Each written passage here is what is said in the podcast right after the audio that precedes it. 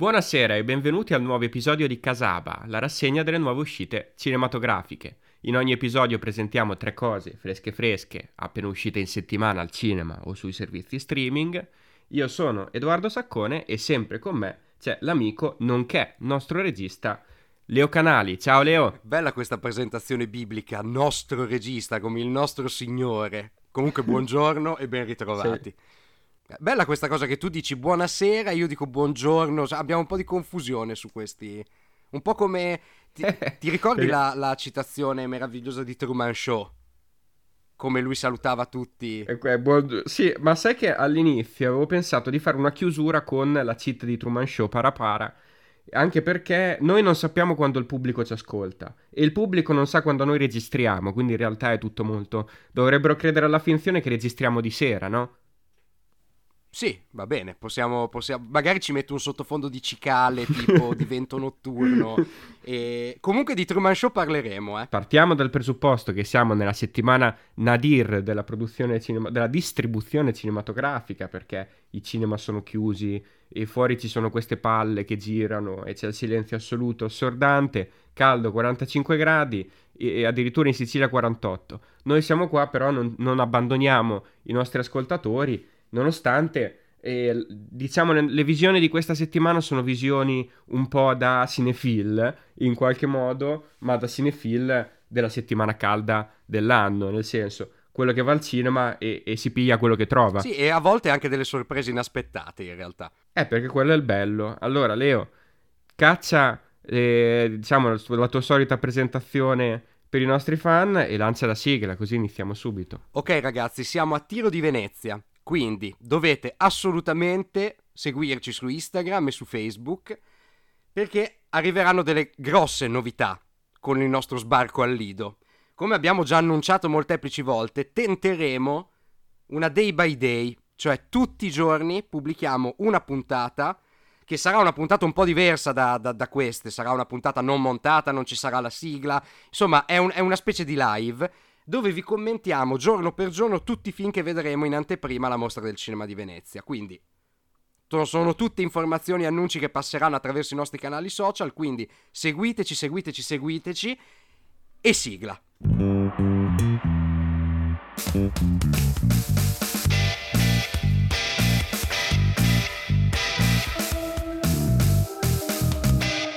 Il primo film della nostra settimana ce lo presenta Leo che da quello che ho capito è il film che gli è pure piaciuto di più. Allora, facciamo ordine, si tratta di Free Guy, il film diretto da Sean Levy, interpretato da Ryan Reynolds. Io non l'ho visto, quindi praticamente lo spieghi anche a me.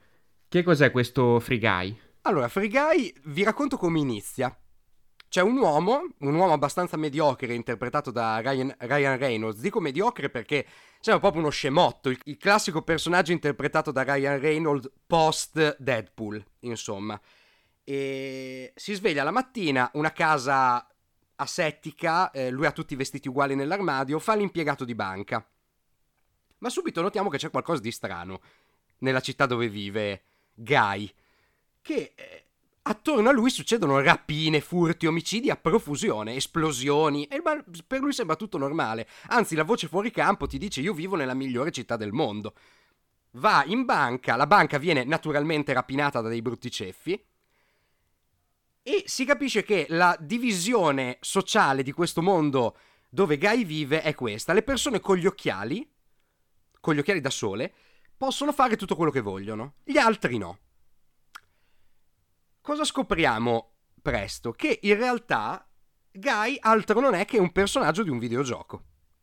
Cioè che la realtà che noi stiamo vivendo nel film è un mondo, è un videogioco che si chiama eh, Free City e eh, dove i personaggi con gli occhiali sono naturalmente i giocatori, i player nella vita reale e tutti gli altri personaggi sono i PNG, cioè i personaggi non giocanti che funzionano come ambientazione dello, dello spazio. Che cosa succede? Che però un giorno Guy, innamorandosi perdutamente di una passante, decide di rubare gli occhiali a un personaggio giocante, a un player. E di conseguenza, infilando gli occhiali, diventa a sua volta una specie di giocatore del gioco, pur essendo un personaggio. un personaggio digitale.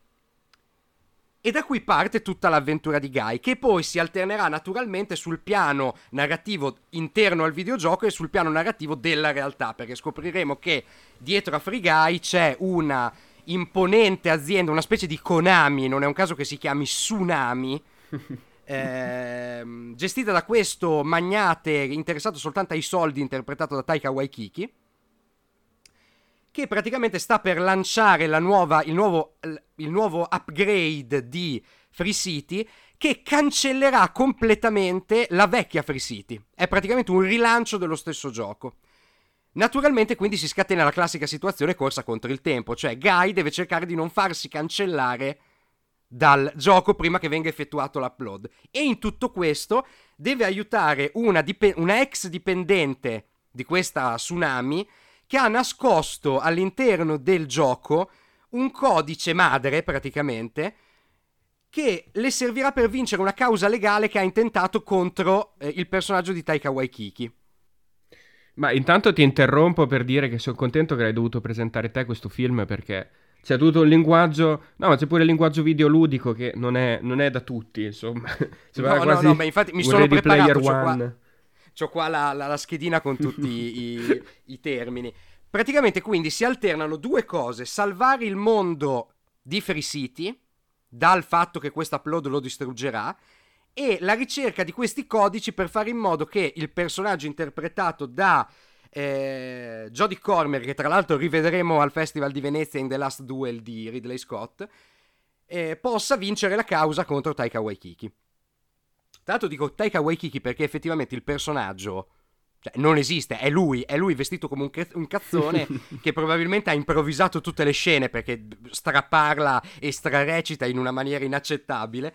E boh, parlando della ciccia del film, che vedete è abbastanza ricco a livello di dinamica, cioè la storia difficile da raccontare e infatti so già la sudarella, cioè ve l'ho raccontata ma già la su- avevo la paura di sbagliare tra tutti i termini tecnici eh, per definire bene alla fine come si muovono i personaggi in questo, in questo film videogame. La Sudarella è colpa di Bologna Free ah, City. Ah, anche, eh. esatto. Si sa, la, la, la, famosa conca di Bologna. Arrivando alla ciccia, che cosa c'è di interessante in questo Free Guy? Beh, devo dire innanzitutto che è sorprendente perché non si adagia sulla commedia cazzona con il personaggio accentratore, cioè con Ryan Reynolds che prende la scena, fa il cazzone tutto il tempo e il film ti passa come una commedia molto superficiale, insomma. No, perché effettivamente Ryan Reynolds viene sfruttato effettivamente per le sue doti da bambinone scenico, perché è un, è un ingenuo alla fine nel film. e ehm, è tutto l'impianto narrativo a essere molto interessante, perché alla fine che cos'è questo Free Guy? È una specie di The Truman Show 2.0 dove però, naturalmente, essendo cambiati i tempi, non c'è neanche più l'essere umano. Cioè, il Truman, in questo caso, è un'intelligenza artificiale.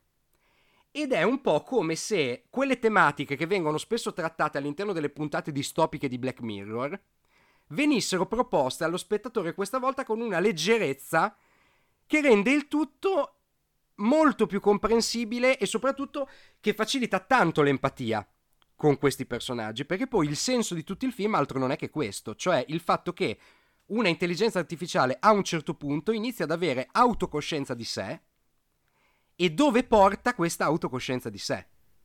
Mm. È una tematica, tra l'altro, super attuale, caldissima, cioè che dico appunto, mi, mi, sembrava, mi sembra strano che non se ne siano accorti ora che poteva avere un potenziale cinematografico così forte, perché veramente un conto è una puntata di Black Mirror, che di queste robe parla tra l'altro anche loro in maniera molto umanistica perché San... Eh, come si chiama? San Gianepegno, quello con la... Col... Ti dico una cosa, sì, in maniera umanistica, come dici te, ma con tanto cervello e a volte poco cuore. Esatto, esatto, che è un po'... E vuole sempre affondare il coltello, Black Esatto, che è un po' quello che ha questo film, perché naturalmente è un prodotto molto commerciale, molto pop, che è fatto per chiamare il pubblico in sala. Non è un caso che pur nella desolazione estiva di questo agosto e soprattutto del fatto che io l'ho visto a Bologna e le sale, metà delle sale sono in ferie, il cinema era mezzo pieno.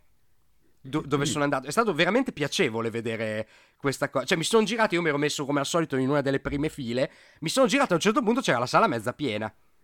E, e ho detto perché il fatto che chiami... Anche loro erano personaggi Eh, giocabili. può- può- ma lo siamo tutti probabilmente in realtà. Cioè, ha questo senso, diciamo che intreccia, è un film molto filosofico, che intreccia questo senso di umanismo tecnologico, molto new age, molto contemporaneo, con una sorta di teologia del digitale, perché alla fine l'essere umano che cos'è se non il dio che ha creato il personaggio del videogame, e il personaggio del videogame ha una espansione della propria coscienza nel momento in cui si rende conto di essere stato creato Mm. e nel momento in cui ha un contatto con la realtà superiore riesce a prendere coscienza di quello che, di quello che è davvero. E tra l'altro un'altra cosa estremamente teologica è che questa cosa accada attraverso l'amore. Cioè è l'amore che porta a un aumento di coscienza del personaggio. Cioè nel momento in cui inizia, da un lato se la vivi con il senso di tecno-umanesimo, è nel momento in cui inizia a comprendere le emozioni che diventa umano. E quindi che non ha solo delle risposte, dei bias di risposta automatici, cioè che reagisci al mondo maniera cui, nella maniera in cui sei stato programmato. Ma nel momento in cui le emozioni entrano in gioco è come se ci fosse uno stravolgimento totale della tua programmazione. E da un Mm. lato dico è un senso teologico perché è proprio l'amore verso l'umano, cioè verso quello che tu non sei, e il grado superiore di esistenza, quindi l'amore dell'uomo verso Dio, che porta a una maggiore comprensione delle cose, a un aumento della coscienza, a un aumento dello spirito, a una cura dell'anima, insomma. Ci sono queste due cose intrecciate che eh, dici non è che te l'aspetti da un film con Ryan Reynolds che almeno nei trailer sembrava solita porcata d'azione per divertirsi due ore, insomma. Ma sai cosa ti dico? Pensando proprio al regista, che è il regista tra le tante cose che ha fatto di Una notte al museo, Sì, esatto. mi sembra che si muova sui suoi presupposti classici ormai, però che forse dica anche qualcosa di più, no? Beh sì, beh, perché ad esempio io non l'ho collegato subito che Sean Levy fosse... Cioè in realtà ha una gran carriera questo qua, ha fatto un, un sacco di film. Diciamo che la forza, più che la forza realizzativa, che io immagino che questo Sean Levy sia uno che se lo sa portare a casa il film in un modo o in un altro, lo dimostra, perché ha- tra l'altro anche tutta la parte di effettistica è molto ben fatta, cioè è tutto molto credibile, anzi la questione, l'ambientazione videoludica naturalmente aiuta anche a far passare magari che alcune cose sono tecnicamente non così elaborate. Eh, ma in realtà in generale a me è passato tutto come estremamente credibile. Tra l'altro una cosa apprezzabile, che non so se, non so se dà fastidio anche a te, Sacco, ma a volte nei film, quando vedi, che ne so, vedi uno che sai che ha fatto la ripresa con una telecamera del cazzo, poi però quando i personaggi riguardano quelle riprese, le riprese sono le stesse del film, quindi ha una qualità altissima. Non c'è questa cosa Certo. del fatto di adattare la ripresa al tipo di formato. Qui c'è una cosa divertente che quando i personaggi guardano il videogame nei loro schermi, non ha la qualità Mm. del film. È, è- sembra un videogame, sembra GTA. È divertentissima questa cosa. E un'altra cosa molto interessante, c'è un'altra citazione enorme nel film, che non è. Forse qualcuno la può aver già intuita. Mettere gli occhiali e capire che c'è una realtà dietro la realtà. Wow. Vi Wow. assicuro che la scena in cui Ryan Reynolds si mette gli occhiali e vede com'è la città è una citazione palese di Essi vivono di Carpenter. Io invece vi parlo di Beckett, appena uscito su Netflix. mm, è la biografia un poco romanzata del grande drammaturgo inglese Samuel Beckett. Il film parte dalle sue origini. No, non è vero. Beckett è tutta una cosa completamente diversa. Te lo puoi aspettare. Il protagonista è John David Washington, che non sembra Beckett. Non è neanche il film di Eh. Davide Manuli, eh? Cioè, non è che siamo tornati. non- non, non facciamo un No, casaba no, no, no. extra. È, È un film appena è uscito, su adesso, eh. Netflix. Beckett è un thriller politico, in poche parole, diretto da questo eh, Ferdinando Cito Filomarino, che è un regista italiano, è stato per alcuni anni l'aiuto regista di Guadagnino, che infatti produce la pellicola e che ci ha inserito un po' pure il suo cast tecnico solito, ma ci arriviamo. Beckett parla di questo turista americano, interpretato proprio da John David Washington, il film di De- Denzel Washington che ormai abbiamo visto in Tenet, abbiamo visto eh, in eh, eh, mh, KK Klansman, eccetera. Lui è in vacanza in Grecia con la sua fidanzata, interpretata da Alicia Vikander, stanno facendo le loro cose, chiacchierano amabilmente per circa un quarto d'ora di film, poi, pam, colpo di scena, un incidente, lui si risveglia all'ospedale e eh, deve riprendersi dal trauma dovuto all'incidente quando sta andando di nuovo sul luogo dell'incidente, giuro non dirò mai più incidente in questo episodio, un poliziotto e un'altra persona non meglio identificata gli sparano. Cercano di ucciderlo, lui deve scappare, lui non sa perché, non sa perché è inseguito, non sa inizialmente nemmeno bene dove andare, Porello, anche perché si trova in Grecia, e nessuno, quasi nessuno parla l'inglese, potrebbe essere benissimo ambientato in Italia questo film, sia per ambientazioni sia per eh, sì, ma- sì, mancata conoscenza della lingua da parte degli italiani ovviamente. E quindi cosa fa? Decide che deve raggiungere l'ambasciata americana ad Atene. Gli sembra l'unica idea buona, in effetti probabilmente lo è, perché quando ti trovi in un paese straniero e ti vuole ammazzare un poliziotto, insomma, diciamo che non hai molti altri appigli per salvarti se non hai parentame vario. vario.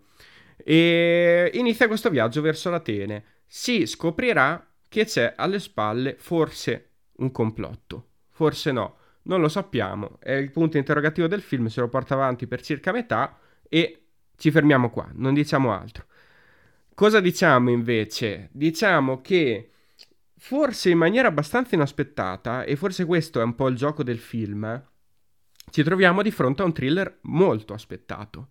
Perché siamo di fronte a qualcosa che ricorda un po' il thriller politico anni 70, mm? Alan J. Pakula, per dirne uno, Ricorda sì, un po' il lavoro di Polanski che aveva fatto in Frantic, pensiamo allo spaesamento dovuto alla lingua.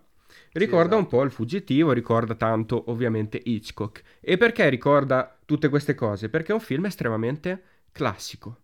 È un film con un certo sospiro, con un certo respiro, ancora meglio, che gestisce i tempi nella sua maniera personale, che è una maniera molto classica abbiamo questo spaesamento dovuto sia alla lingua, dicevamo, che eh, Washington non parla e quindi eh, anche noi spettatori, ovviamente, con la lingua non ridoppiata, ci immedesimiamo tanto nel suo personaggio, no? Che tra l'altro è questo americano, un po' bonaccione, un po' classico, che sono i ruoli che che interpreta sempre Classico lui. il ruolo di, di, John David Washington eh, sì. alla fine. Eh sì, esatto. Infatti, ma infatti era bello quel senso di spaesamento, a proposito di spaesamento suo nel film, ma spaesamento anche degli spettatori, perché vedevi il trailer di sto film e sembrava Tenet 2. Eh sì. Perché anche con questa cosa, Beckett, Tenet, sembra, sembra la stessa cosa, sembra ambientato nello stesso universo. Ho solo una parola per te. Beckett. No, e invece ci troviamo di fronte a una cosa completamente diversa. Forse è questo un po' il gioco, esatto. Partire da presupposti che sembrano essere molto contemporanei e invece tornare indietro nel tempo quasi come una macchina del tempo e trovarsi di fronte a una cosa che ehm, fa strano perché non è strana. Fa strano perché non è moderna, fa strano perché non è contemporanea, o forse sì. Sembra un aggiornamento 2.0 di una, dei, di, di, dei film di questo tipo fatti 30-40 anni fa, eh sì. anche di più, anche 50 anni fa, perché poi in triga internazionale siamo alla fine degli anni 50, quindi certo. cioè, ne è passato di tempo. E... Che in realtà però, almeno per me, eh, Sacco, poi credo, credo che sia anche il punto del tuo discorso, è la cosa più affascinante di questo film, perché se gliela togli, che cosa ti rimane nelle mani? Ti rimarrebbe Niente. un action classico senza nemmeno troppo mordente, cioè perché è, è anche un po' dispersivo, mentre invece parte del fascino del film dipende proprio da, questo, da questa verve passatista che gli dà un fascino fuori dal tempo e che rende poi tutto l'intrigo politico che è estremamente anche macchinoso e incomprensibile come, come poi deve essere in questi film più gradevole alla fine. Ma sai Perché cosa, è come se Leo? ti facessi prendere dal meccanismo. Esatto. Il gioco un po' è anche, diciamo, esposto. Perché? Mm-mm. Te hai detto questo intrigo politico un po' macchinoso, eccetera, eccetera. Assolutamente sì. E ritorniamo al fattore spaesamento. Abbiamo detto la lingua, abbiamo detto il punto di vista onnipresente del protagonista che si trova in un paese straniero e soprattutto di un protagonista che sembra non vedere mai l'azione politica che si sta costruendo alle sue spalle, davanti a lui, dietro a lui, nella completezza, nell'interezza. Tanto esatto. che poi questa azione politica, questa azione, eh, diciamo, thriller vera e propria, noi come spettatori non la vediamo. Noi vediamo quello che no, succede infatti. a lui. E questa è una cosa pure un po', un po' strana, un po' inaspettata. Lui capisce quello che sta succedendo perché qualcuno glielo dice, eh, ma in realtà non lo vede mai, tanto più che poi pensa che stiano succedendo delle cose che forse succedono, forse no, forse se ne frega fino a un certo punto, perché poi il film va a vertere no, su quello che è eh, suo, la sua necessità di sopravvivenza nei confronti di queste forze oscure, politiche molto grigie, né bianche né nere, che eh, ci si trova, si trova di fronte. Forse la verità è che essendo un film veramente poco ironico, perché qual, la fo- qual era la forza alla fine postmoderna di Intrigo Internazionale? Era il fatto che averci messo Cary Grant, che ridicolizzava alla fine l'eroe d'azione classico, anche solo con la sua, la sua, la sua il suo essere Cary Grant, tutto polite, tutto elegante, co- così sensuale, ma sensuale in un senso veramente eh, tradizionale americano e il fatto che fosse così ironico, così smaccatamente eh, vittima degli eventi, ma allo stesso tempo sarcasticamente coinvolto perché ogni cosa era una battuta. Il fatto che in Beckett non ci sia poi tutta sta ironia tende a rendere tutto molto serioso, ma voi dovete pensare come se ci fosse. Cioè, perché davvero è quello il segreto. Cioè, il fatto che questo salta da, dalla rupe, casca e non si fa niente cioè, è parte del meccanismo, è questo che deve fare. Deve scappare tutto il tempo e i cattivi gli devono andare contro. Ma fa parte poi della sua personalità. Ti dico la verità, mentre guardavo questo film così in qualche modo convenzionale, mi facevo alcune domande e mi dicevo, ma è strano, è strano, dove vuole andare a parare? È la sua personalità. Lui ricerca questa cosa qui e questa cosa qui effettivamente la ottiene. Ora, siamo talmente abituati all'utilizzo dell'ironia, all'utilizzo della comicità, Mm-mm. che certo ce l'aspettiamo in qualunque prodotto. La, esatto, la scorsa sì, settimana sì, ma... abbiamo visto Yolt, abbiamo visto eh, Boss Level, abbiamo visto Suicide Squad e Fast and Furious 9. Sono tutti film che la ricercano ossessivamente, quasi spasmodicamente la comicità, l'ironia, le, le, l'alleggerimento dovuto al fatto che queste cose commercialmente stanno funzionando adesso molto più di quanto abbiano mai funzionato, eccetera. Lui cerca una cosa diversa, mi viene da dire per fortuna. Perché, ma, infatti, dai... ma infatti, guarda, mi ha, mi ha, fatto pensare adesso, mentre facevi questo discorso, che forse è veramente questo il punto più forte del film. Ma, cioè, sì. il fatto che non sia per niente ironico. Perché te immaginatelo, cioè, prova a fare un esperimento mentale.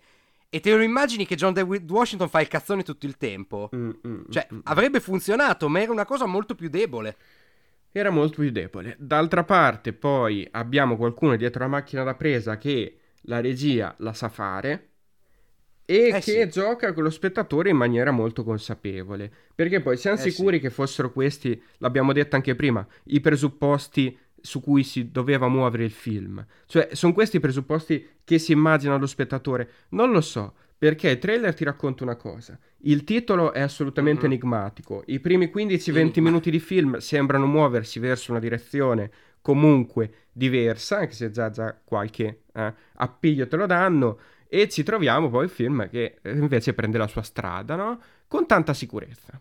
Ora, non sono mm. convinto che piacerà a tutti gli spettatori questo Beckett, sono convinto che sia il film che il nostro Ferdinando Cito Filomarino voleva fare. Ho detto il nome intero un'altra volta perché mi piace tantissimo. Ferdinando Cito Filomarino, eh, sì, sì. sembra sudamericano, in realtà è italiano, cosa di cui eh, che è giusto ricordare perché eh, benvengano questi registi italiani che fanno cinema di genere. ne abbiamo un altro dopo, no?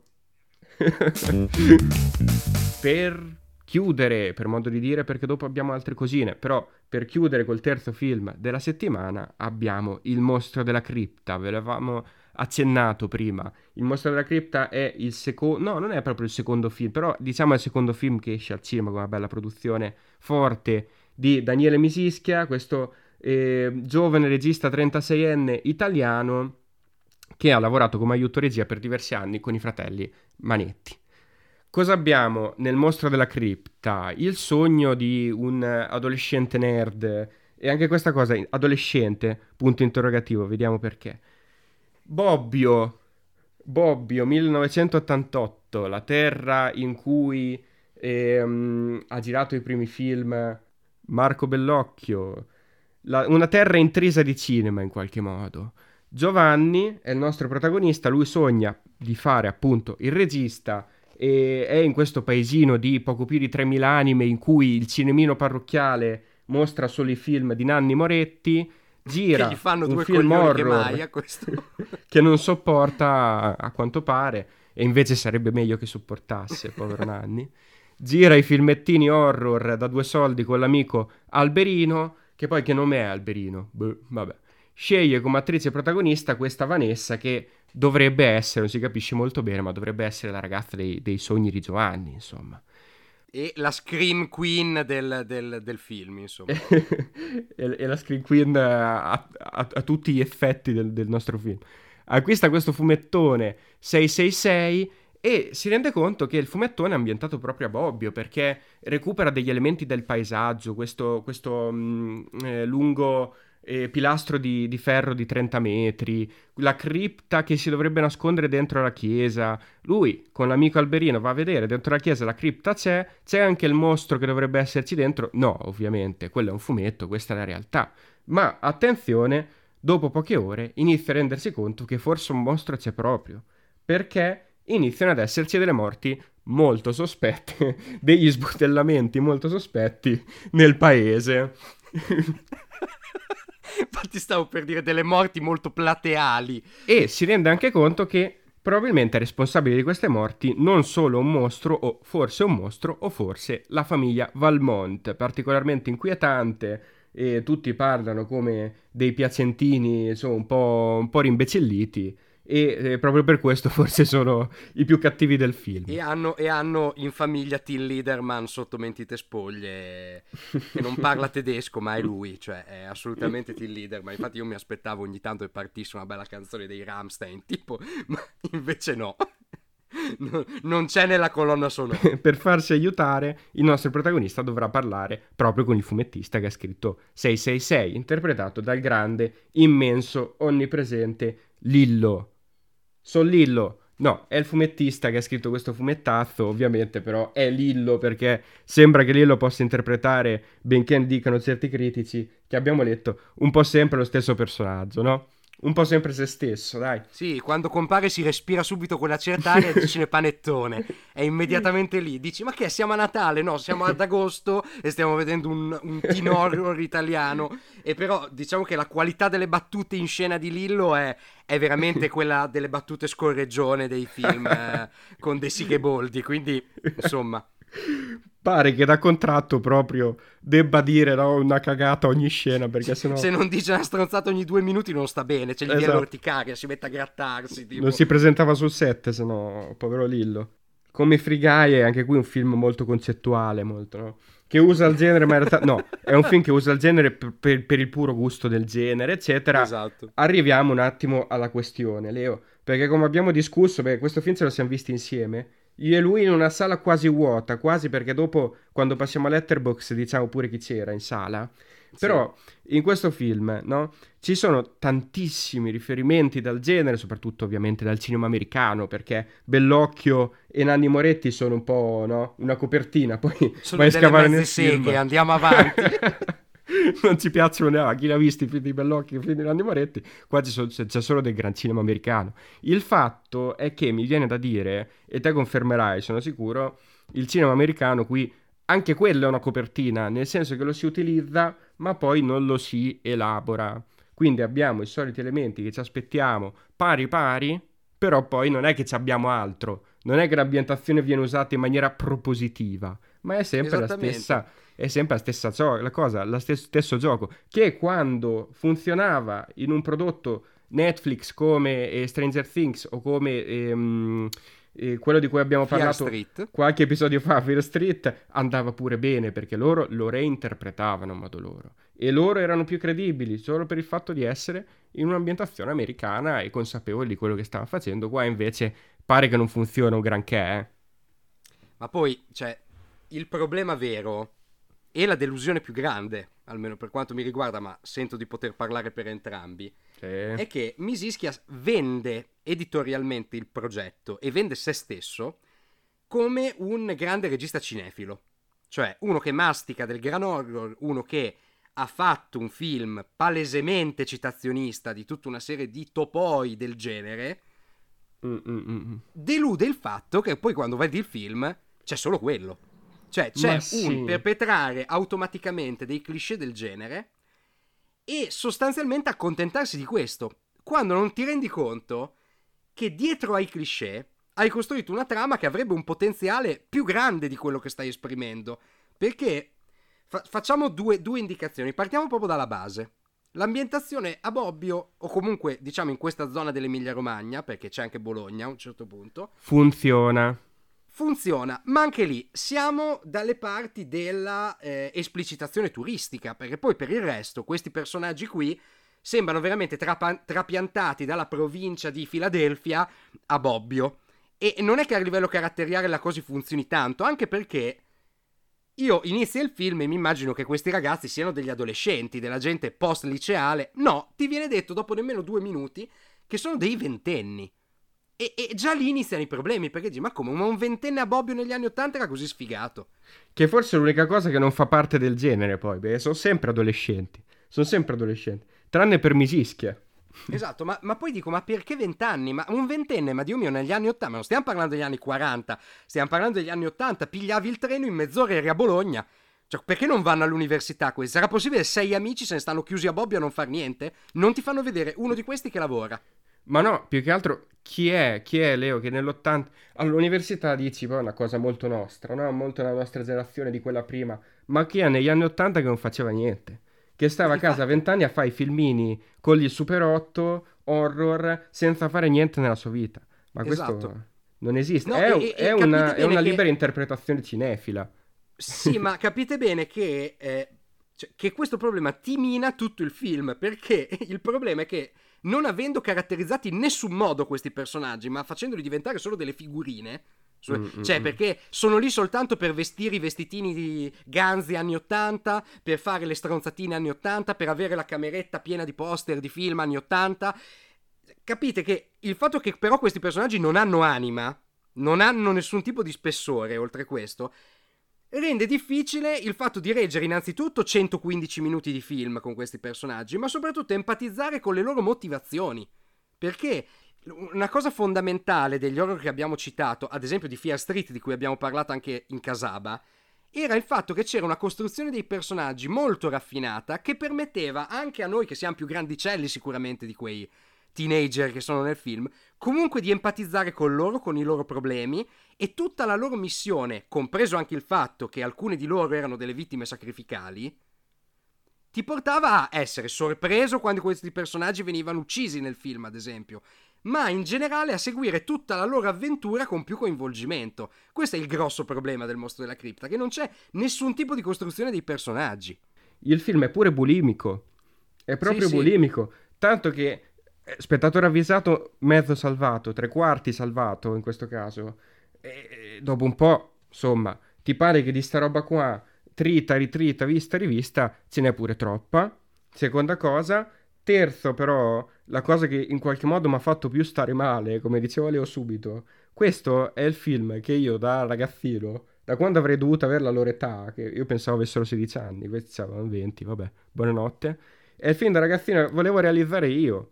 Il film horror teen alla, alla Scream, per intenderci, alla Nightmare, ambientato in Romagna, ma lo volevo fare io. E me l'ha rubato Misischia, che è pure romano. Ma abbiamo letto delle recensioni uscite dalla sala che eh, f- fanno veramente cascare i coglioni perché dici cioè ma allora davvero davvero è così facile fare un film che piace? Cioè basta fare una mini- un minimo di operazione postmoderna un minimo di citazionismo che in Italia tanto non lo, visto non lo facciamo quasi mai piace a tutti. Cioè davvero fa- è, è triste. Perché il- la, la critica che facciamo al film non è tanto sull'operazione editoriale. L'operazione editoriale funziona Sarebbe stata fantastica. Poi, con sta distribuzione sciagurata che ha avuto, io non so chi altri lo andrà a vedere oltre noi. Cioè, c'è anche da dire questo, perché un film che è ambientato a Bobby e Bologna, che a Bologna non ci sia una sala che lo passa, fa fa- ti dà un po' lo specchio dei tempi e della situazione. E dico, non è tanto l'operazione editoriale che si discute, perché l'operazione sarebbe anche efficace, è il fatto che ci sono degli elementi inalienabili dal fatto che un film funzioni o no, perché se anche il buon Misischia, da bravo appassionato di horror, come immagino Mm. sia, e lo siamo tutti noi, ritorna con la mente ai grandi film dei grandi maestri dell'horror, non è che non ti davano spessore ai personaggi, non è che non ti costruivano una base empatica con cui partire, oppure, e qui siamo al secondo problema enorme, avevano una forza visiva un po' più incisiva, perché poi il problema è che il film manca anche di stile visivo. Cioè, c'è un po' anche qui la giustificazione che, visto che stiamo a fare la cosa low-fi, allora non dobbiamo curare la regia. Eh no, cioè, perché anche lì, se tu non hai i soldi, cosa che credo non ne avessero tanti per questo film, ma vuoi portarti a casa la pagnotta in maniera de- decente, discreta ed elegante, bisogna puntare sulla forza visiva.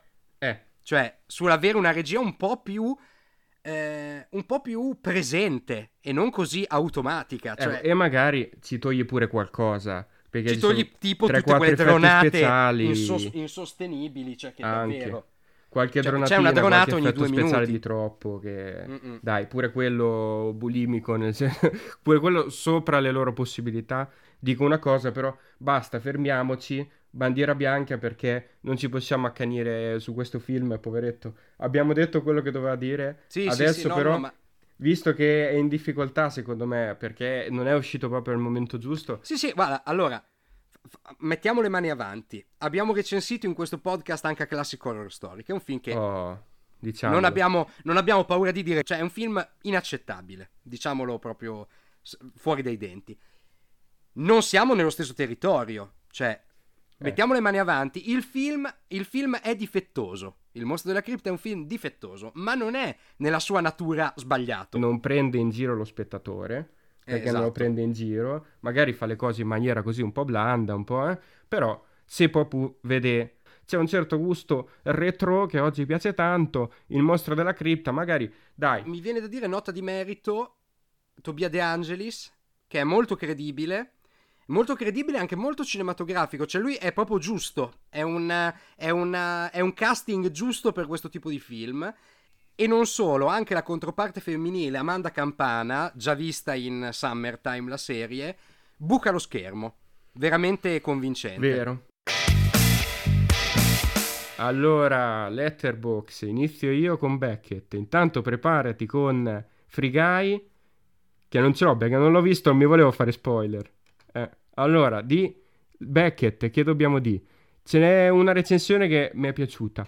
E Zachary, due stelle e mezzo al film. Porello, si meritava pure qualcosa di più, dai. Allora, John David Washington dice: Corre con le mani da T-Rex per 90 minuti. C'ha ragione, perché il film dura due ore. Dopo 30 minuti pure eh, gli sparano alla spalla e lui inizia a correre con queste braccine, una, una dentro l'altra, che se le tiene così in mezzo al petto. O no? L'avevo, ricordi? l'avevo trovato anch'io questo commento. Ma c'è pure nel, se non sbaglio, c'è pure nella locandina John David Washington che corre con le manine così. Invece su Free Guys... The Nice Guys. Di The Nice Guys che hai trovato. Allora... Non l'ho visto. Ah, scusatemi, è, è Matt che, che fa questo commento. Non l'ho visto, ma il mio fratello più piccolo Peter dice che quando nel film compare Chris Evans, involontariamente ha iniziato, ha iniziato ad applaudire e con lui tutta la sala del cinema. Ma come Chris Evans? eh sì, perché fa una, No. fa una comparsata di mezzo secondo, tipo. Ma Ci sono delle veramente? guest star Dai. nel film, tra l'altro, Ah, a voi Questa è riconoscerle. una. Questa è una, vabbè, dai, grande Chris Evans che fa come in Thor 2, che faceva apparizioni alla fine, bruttissimo. E invece il mostro della cripta. Non ci sono praticamente recensioni su Letterboxd. Ho trovato una che O se ci sono, sono per noi è significativa. Eh, o sono lunghissime che eh, abbiamo già detto noi ampiamente. Questa recensione, Nicolò, dà una stella al film, ammazza pure te quanto sei cattivo. Sono tutti cattivi su Letterboxd.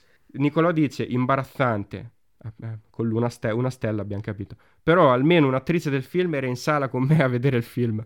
Allora perché l'ho citato? Perché pure noi eravamo in sala, avevamo detto quasi da soli prima a Faenza, in questo cinema che sembrava un po' pure quello una cripta, sembrava Sì, un po' un bunker. Siamo entrati in questa sala che era proprio in fondo, in fondo, in fondo.